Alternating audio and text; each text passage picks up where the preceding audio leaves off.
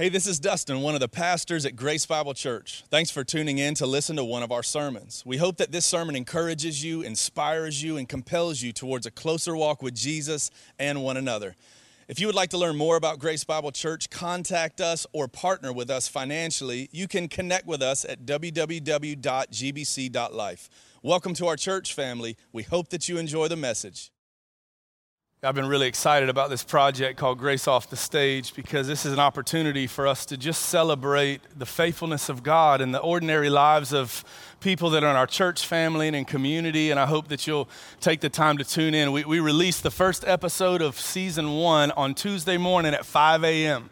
All right, so it'll be available for those of you that get up early and you exercise or you're getting up early getting ready for work or school. Um, and so you can find that, um, the, the various places to find the podcast is it'll be on our Facebook page if you're a Facebook user.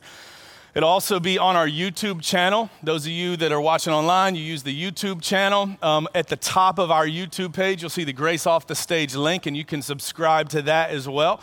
Um, it'll have its own channel, but it'll be linked to our church YouTube channel. But if you're like me and you listen to podcasts, could you just want the audio version of stuff so you can speed it up and all that? You'll be able to find it on all your podcast platforms by searching Grace Off the Stage. All right, and we plan to have that actually available by this afternoon so you can at least go find the link. Um, even though the podcast won't be available, you'll at least be able to find the channel um, as you look uh, later this afternoon, Grace off the stage. But I think it's going to be powerful. Some of those stories that you heard are just clips of some really powerful gospel presence, just God in people's story, doing remarkable things. And, and our prayer is that two things happen is that it reminds you of the faithfulness of God in your life, though sometimes it's easy to miss when we're staring down the barrel of life and crisis and hardship. Um, but we also hope that it gives you the confidence to trust in Him. Um, as you get to hear how these folks have trusted in God in some really unusual circumstances, uh, we hope that you it continues to fortify your love and trust in the Lord. And so, if you have your Bibles, flip on over to Mark chapter 11 as we continue our discussion through the life and ministry of Jesus. And while you're headed over there, I want to give a nod to what Etienne was just talking about with the, the parent workshop. Um, that'll be on August 27th. We'll talk about it over the next few weekends, and you'll see advertisements online. And yeah, we're going to have sheriff department involvement and school board involvement. And ultimately, like, here's the deal, folks. Like, and there's been a lot of a lot of upset folks in our community about sexual education curriculum and stuff that's being exposed to our kids at school, and I understand why, but let me, let me just be frank with you right quick. Your kids' culture beat anything that the school board can offer to the punch. Your kids' culture is the number one educator in their life. Their video games, their music, their friends, their media have taught them more than you realize. And look, I understand there's folks in here say, oh, not my kids because we don't give them a phone or we lock down their stuff or we have parental controls set up on all of our stuff. That might be true, but the kids sitting next to your kid on the bus don't. And the kid that your kid rides to the soccer game with doesn't either. And just so you know, when they're in the locker room with the other kids, the other kid isn't saying, isn't hiding over there in a corner watching something by themselves. They're telling your kid, hey, come here, I want you to see this. Your kid's culture is influencing and shaping the way they see the world. And so this is um, among the first generations where the kids are actually smarter than the parents. I think y'all would agree. Um, they have to show you how to use your devices. Um, they're, they're quick and they're smart. We want to make sure you know the language of their culture. We want to make sure that you get exposed legitimately to the video games that they're playing and the music they're listening to. We, we've polled kids to find out what their favorite games and songs are. We're going to show clips of songs and clips of videos. We're going to show clips of games. Uh, we're going to look at some social media loopholes that kids have access to nowadays that they haven't told you about. Um, we're going to help you understand the language of your kid. And, and, and really, it's going to be raw. You're going to blush a lot. And somebody's going to get mad and say, Dustin, I can't believe you would show something like that in the church. Look, for the, for the glory of God, I want you to know what your kids are being exposed to, and it's going to be ugly. You hear what I'm saying? So that's why no kids are invited. You come, Parents, it's parents only, it's adults only. Parents and grandparents too. You need to be a part of this, grandparents. All right, you're even further removed from this digital generation. You need to know what it is that's being presented to your kids and grandkids all the time. And we're going to even, because I know, like, we don't know how to do all the things the kids do, we're going to have a geek squad here just for you. So bring your devices, all right? Bring your tablets and your phones. And we're going to have Sheriff's Department Geek Squad people and our, some of our college student Geek Squad people. And we're going to show you how to do the stuff. We also want to equip you with the language of how to have hard conversations with your kids about the stuff you know next to nothing about. All right, and so that's what that day is going to be about on August 27th. This is going to be a great day for us, but it is adults only. All right, so I hope that you'll come be a part of that. Grab you a little flyer on the way out, share it with your friends. You'll see us continue to advertise for it.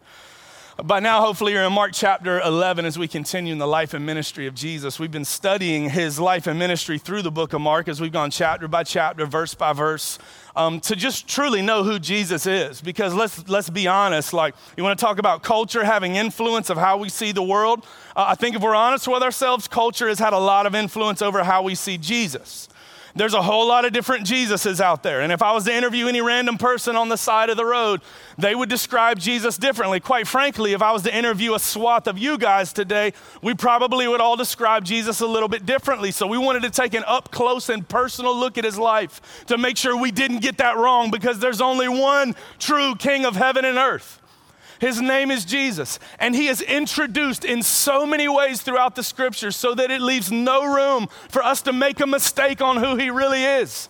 Because only the real Jesus can save us from our sins. Only the real Jesus went to the cross and died for us. Only the real Jesus was resurrected from the grave. Only the real Jesus is the Savior of the world, not the one that our culture has formed up in our mind and our imagination. That one can't save you.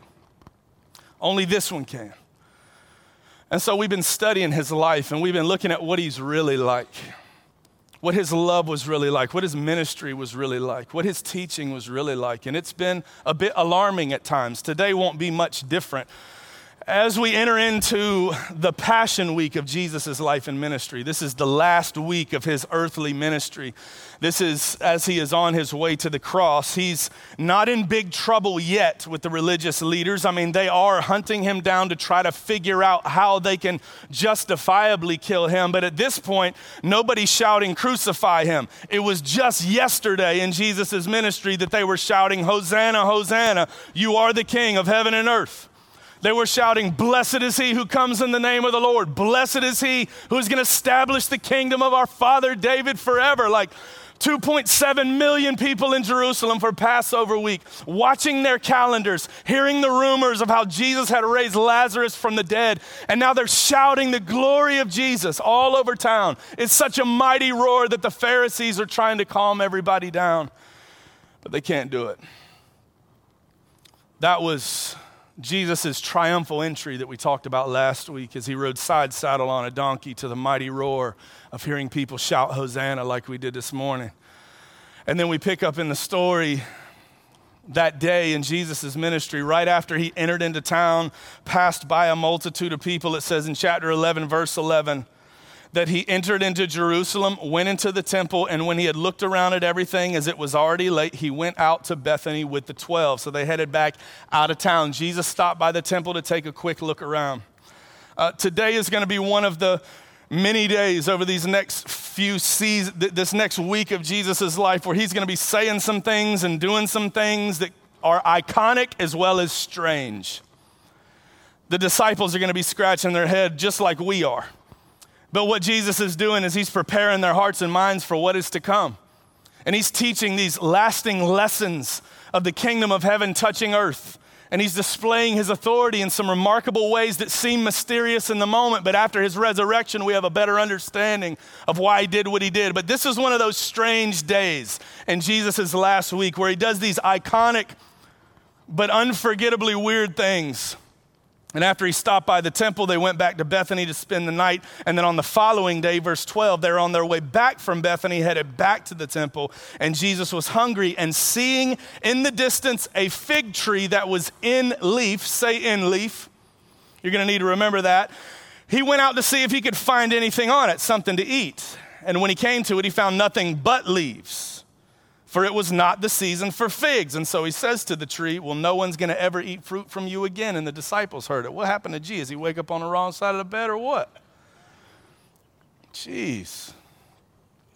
The disciples heard it, didn't say nothing about it. I'm sure they was as weirded out by that as we are. Like, what's up? I mean, give the tree a chance. It's not even fig season, Jesus.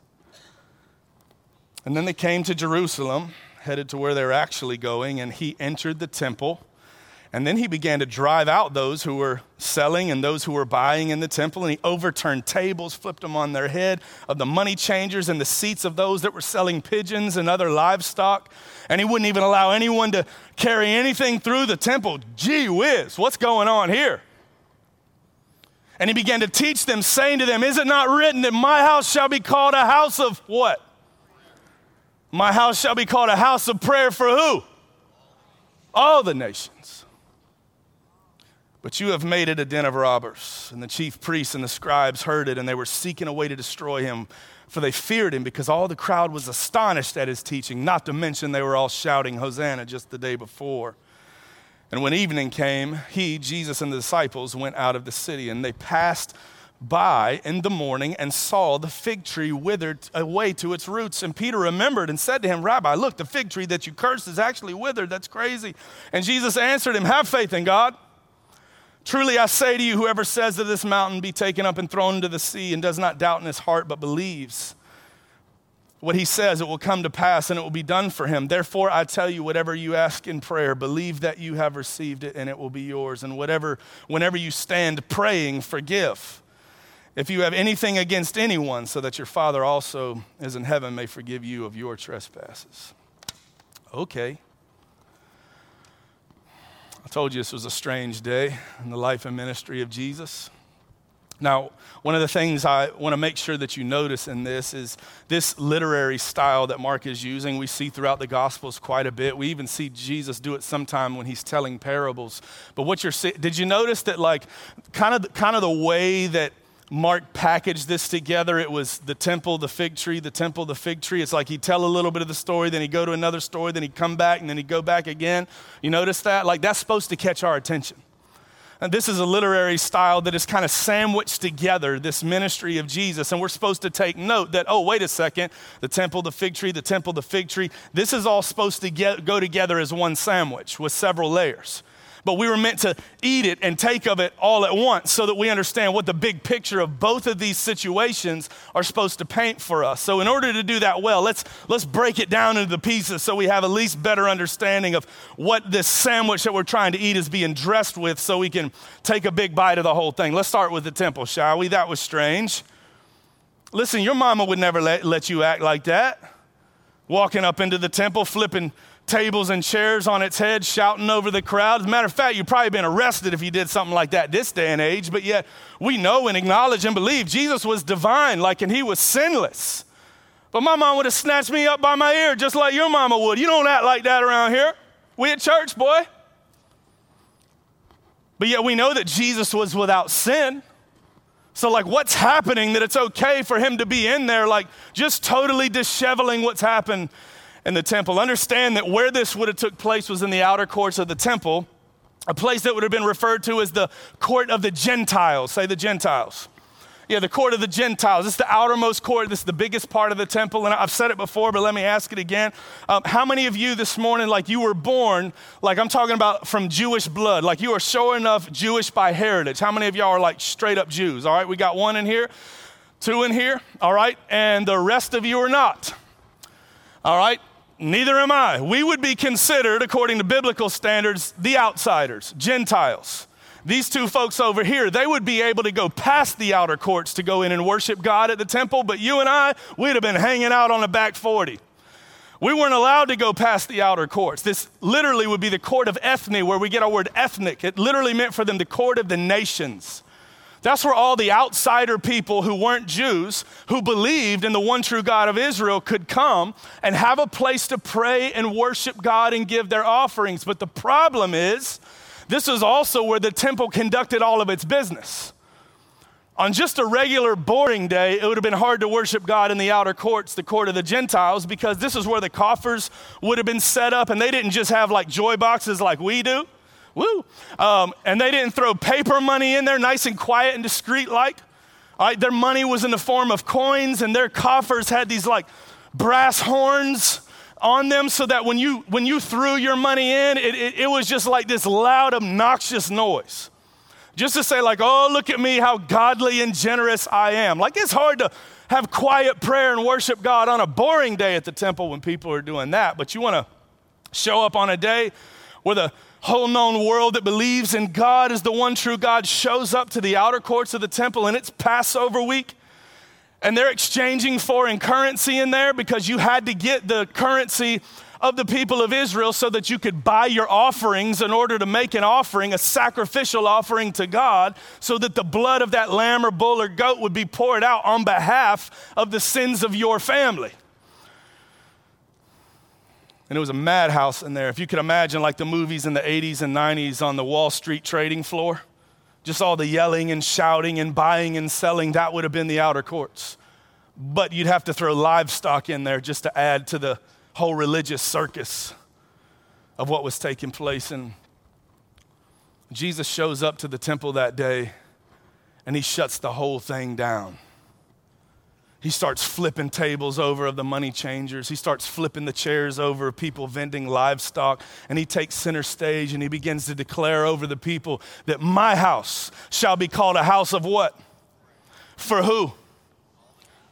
My house will be called a house of prayer for all the nations. Because remember, amidst all this madness and chaos, you as a Gentile and outsider, the only place that you could have quiet prayer and worship in the presence of God was in the middle of that madness and Jesus wasn't having it anymore.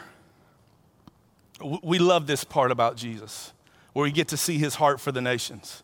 We really get to see, especially, we appreciate this coming from a multicultural society and a multicultural country. We love to get to see the Jesus that is an advocate for all the nations, every tribe, tongue, and nation. Whosoever would believe in him as the one true God is invited to come and worship him. And we get to see that sweet moment as Jesus comes and wrecks the temple to create a quiet. I bet everybody was quiet after he did that.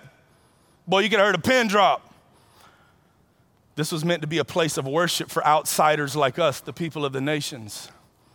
And Jesus made a way for us again. And yeah, that's exactly what he was doing that day, flipping tables. But that's not all that he was doing that day by flipping the tables like understand like these people who had showed up to buy and sell and trade and exchange currency they, they were doing what they had always done because this was the way it had to be done. They had no choice. I mean they had traveled from god knows how far they had scrounged up every bit of extra money that they had. They were coming to Jerusalem on Passover week to remember the promises of God and to present a blood sacrifice for their family so that their sins could be atoned for for a season, so that just for a short time they could be made right with God. This is all they knew. They were still under the old covenant. This is what we would have had to do, Gentiles. We would have traveled with everything that we had with every little bit of extra money that we had, we would have come to Jerusalem in hopes to be able to buy the most expensive and best lamb that we could afford to slaughter on the temple steps in order that our sins might be dismissed by God, that He would look away from our sins for a time so that we could be made right with Him. It wasn't a one time for all time kind of sacrifice, though, because next year we'd have to come back and do this again. And think about it, mamas, like this was a nightmare. You had to bring the kids with you. There's tens of thousands of people at any given moment pressing in on the outer courts of the Gentiles, trying to exchange currency and buy their stuff. The ancient historian Josephus said in any given Passover week, it was not uncommon for them to sell and slaughter more than 255,000 lambs on the courthouse steps. You want to talk about madness? Oh, it was chaotic. And just to add to the chaos, you had traveled for days with your littles with enough supplies to sustain your family for the whole journey, for the week in Jerusalem, and for the journey back home. And now here you are with tens of thousands of people pressing in, trying to get to the outer courts, mamas, and you're standing there with your kids, and then your kid sees the cotton candy machine over there, and they just take off running because there's 2.7 million people around. You can't just shout and say, hey, come back. You have to leave your spot in line, go get your kid, and they ain't gonna let you back in the line, are they? Oh no, you gotta go to the back of the bus. It was a nightmare, but it had to be done. The old covenant required it of us. This is why the writer of Hebrews says that this was an insufficient system. God knew it too.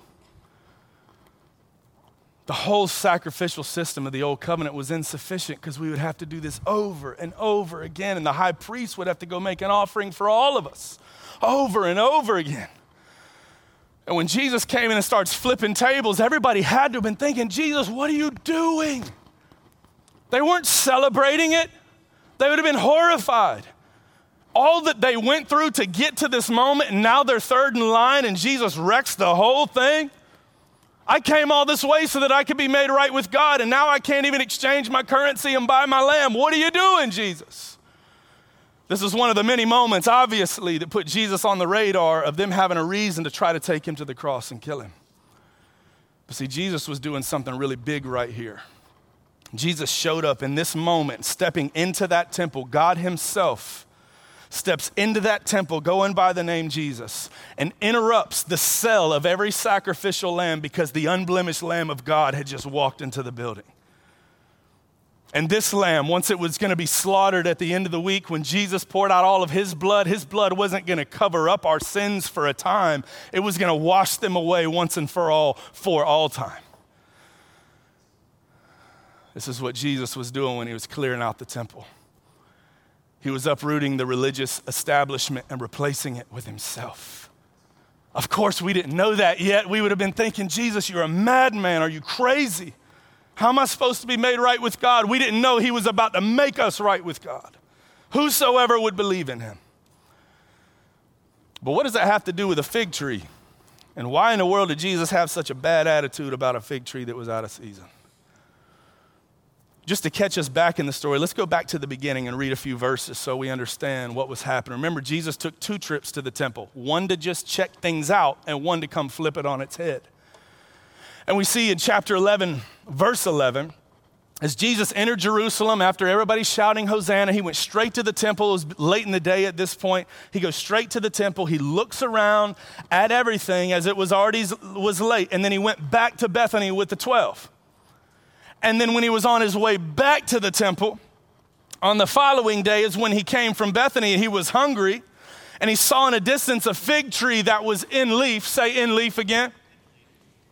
And he went to see if he could find anything on it. And when he came to it, he found nothing but leaves. For it was not seasoned for fig. And he said to it, May no one ever eat of the fruit from you again. And the disciples heard it. What does this have to do with Jesus flipping the temple on its head on this early Passover week morning. Um, listen, when Jesus came across the fig tree on the way to the temple, knowing that he was about to do what he was about to do, Jesus couldn't pass up this opportunity for a powerful and memorable object lesson for his disciples. He knew they weren't going to forget this one. This tree was going to paint a picture of what Jesus was doing to the temple in Jerusalem and to all of religion itself. But in order for us to understand how that works, let me explain Middle Eastern fig trees for you. All right, Middle Eastern fig trees actually bore two kinds of fruit. One of which was, any guesses? Figs, good guess, right. But the figs only grew in season. But the way the fig trees worked in the ancient Middle East is like when a tree was in leaf, meaning that it had a full canopy of leaves, it would also produce these little sweet nodules. That's why Mark told us that the tree was in leaf, even though there weren't any figs. There was the expectation when you came to a fig tree that was in leaf that it was going to be covered in all these sweet little snacks, these sweet little nodules, so that passersby could stop for a minute in the shade and eat of the fruit of these sweet little nodules on their way. And while Jesus was hungry, from a distance he saw that the tree was in leaf and assumed that it was going to have the sweet little nodules, even though it wasn't fig season. So he shows up to get something to eat off the tree, only to find out that there's no nodules on the tree. And that's a clear indication.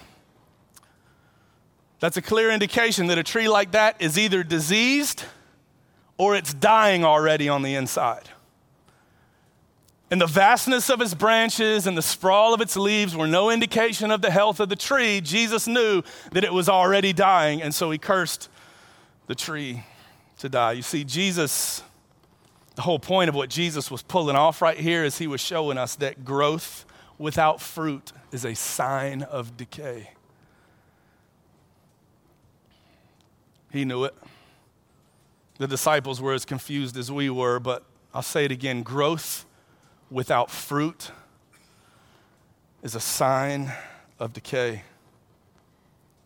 You see, Jesus' whole lesson here about the fig tree was that when you come up to a fig tree in the ancient Middle East, it really doesn't matter how big it is, how many leaves it has attached to its branches, or how far sprawling its branches are, and how much shade it can give to a passerby. You know why?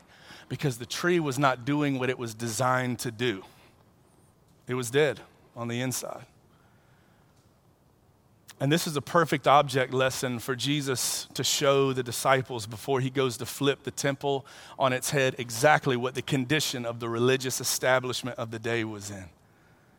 As 2.7 million people gathered around to come go through their ritual sacrifices to come and pay their offerings, to come go through all the paces of religion in their time that was required under the old covenant. Jesus uses this tree as an example to show it doesn't matter how vast the reach of that temple is, it doesn't matter how big it has gotten, or how many leaves attach themselves to the stems of that tree and call that tree home. The bottom line is if it doesn't produce fruit, it is dead or decaying at best. And Jesus was coming to put religion to death the same way he put the tree to death so that he could replace religion with relationship. He would replace the old establishment with himself, with his presence. You know, this is uh, particularly convicting because I live in a day and time where, quite frankly, even though we have the unblemished Lamb of Jesus, the Christian church in the country that I live in has far too long measured its success, measured its vitality, even measured the blessing of God on their church by how big the tree was, how many leaves found a home attached to that tree all the while, the measuring stick of the Christian church in the modern area, modern era, has been more concerned about buildings, budgets, and butts and seats, and hardly any concern about the fruit that it is producing of a changed life of making disciples. And this was Jesus' point. They were missing it and he was about to replace the whole messed up thing with himself and a real thriving relationship with him. This is why, I mean, about five years ago, we as an elder team came under a wealth of conviction that the measuring stick of a healthy church is not the seating capacity of the church, it's the sending capacity of the church how many disciples are being made that are now turning around with the burden of the calling that they have received by the King of heaven to go now and make disciples everywhere they live, work, learn, and play. That's the fruit that Jesus meant to produce through his church. It wasn't so that we made tally marks of our gatherings, but so that we can make tally marks of change and transformed lives of people as people find fruit and vitality from the tree. Man, it's great when the tree's big. It's great when there are lots of leaves. But what good is it if there's not fruit all over it? That's why we're committed to everything we're doing here at Grace to be about fruit producing, about learning to submit to the life of Jesus and the everyday, ordinary stuff of life and allowing Him to live His life through us because truly He's the only one that can produce the fruit that He has set out to produce in us. Our pastors and elders don't pat ourselves on the back because our post COVID numbers are still up over a thousand people. Our hearts have changed, and we see it as a thousand opportunities to reach a community of 100,000 people with the gospel of Jesus as we continue to point people to the fruit of a transformed life in every class that we offer, and every Bible study, and every sermon we preach, and every song that we sing, and every event that we have is to try to point people to this one that they can have a relationship with a real relationship with Jesus Christ. Our individual lives, by the way, Grace Bible, are of equal and paramount importance. I'm not just talking about the church as the establishment, what we're about. I'm talking about the church of what we are about as a people.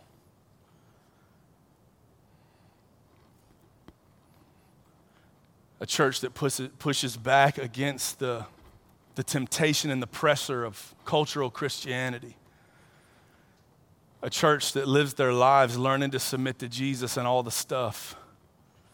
A church that starts to see their neighbors and their friends and their classroom as a mission field for the glory of God. And interestingly enough, in both of these situations in Jesus' life, when the thing happens, whether he flips the tables or curses the tree, the next words that come out of his mouth are actually about the exact same thing. He told the people in the temple when he flipped the tables, verse 17, My house shall be called a house of prayer for all the nations. And then after he curses the tree, he looks at the disciples and he preaches a sermon on prayer. What do you think he's trying to get across to us? And this fruitless situation and this tree that's struggling to produce fruit. What, what do you think he is suggesting is the very lifeline to the fruit of God being produced in the lives of his people? What do you think? More Bible knowledge? Was that what the sermon was about? What about a more sterling moral presence? That we just had the most moral people in town. Was that, was that the, the source of power that Jesus was pointing to in both of these situations, what did he say? Prayer. You know why? It, listen, our prayer lives are a direct correlation, have a direct correlation to our intimacy with Jesus. Our prayer lives are the tell of who we see Jesus to be and what we believe that he is all about. Our prayer lives are the direct measure of intimacy. In, order, in other words, you tell me what your prayer life's like, I'll be able to tell you what your relationship with God is like. The call that Jesus gives to us is not an ascent to a greater morality or even ascent to more Bible knowledge. There's people that know the Bible really well that will never darken the doors of heaven. Knowledge is not evidence of a transformed life intimacy and prayer with the Savior and the King is. That's how it works in your marriage, isn't it? The more you communicate, the more time you spend together, the more you get to know each other, the more you share life together. I wonder if our prayer looks, lives look anything like that. I wonder how many of our prayer lives lack power because, quite frankly, we don't see God as anything more than the chief executive of my comfort and honestly, my prayers are like I go to God when I need something because that's his job. He's a gumball machine in the cosmos, right? Yeah, I'll put my 25 cent in. I'll do what I've heard I need to do to get God to give me what I want, but the reality of it is is like his main job is to do what I ask him to do. You don't even know who you're talking to if that's who he is to you. That's a, that's a barometer of the intimacy of your relationship with Him, is that He's no more than a sidekick or a servant or a spare tire in your life when things go wrong. Now, show me someone who has an intimate prayer life that spends more time in their prayers acknowledging who God is and confessing before Him His worthiness and celebrating and giving thanks to Him for the work that has been done on the cross and through the resurrection and the hope that we have in Him. Show me a person like that. I'll show you a person that knows and loves Jesus deeply and whose prayers have power. There is a healthy tree out there, one that produces fruit constantly and it's unstoppable. And Jesus told us in John 15, He says, I am the vine and you are the branch. And apart from me, you can do nothing. But any branch that abides in me and I in him will produce much fruit. Not because you pray a lot and then you go out and try to figure out how to be fruitful. Branches don't produce fruit, they never have. Branches just display it, the vine produces it. Ask any citrus guy in town. And so our job is to abide in the vine as we cling to the very life giver himself. Yeah, through studying the Word of God. Yeah, through Christian community. Yeah, through doing kingdom business and doing what we know we're called to do. But ultimately, the backdrop of all of that stuff is an intimate prayer life with the King. That's where the power comes from. That's where the nutrients flow from the vine itself through the branch, which is convicting for me because I'm busy and I need God to stay on hold constantly just in case I need to pick up the phone. But I feel the heavy burden of how prayerless my life can be and how much my relationship with Jesus lacks intimacy in seasons because honestly, I'm all about trying to leverage Him for what I need. You know what? Let's not just talk about prayer. How about we just pray right now? I'm going to pray and you're going to pray. So, in other words, don't listen to me pray, you pray while I pray. See how this is going to work? You speak with the Lord while I speak with the Lord.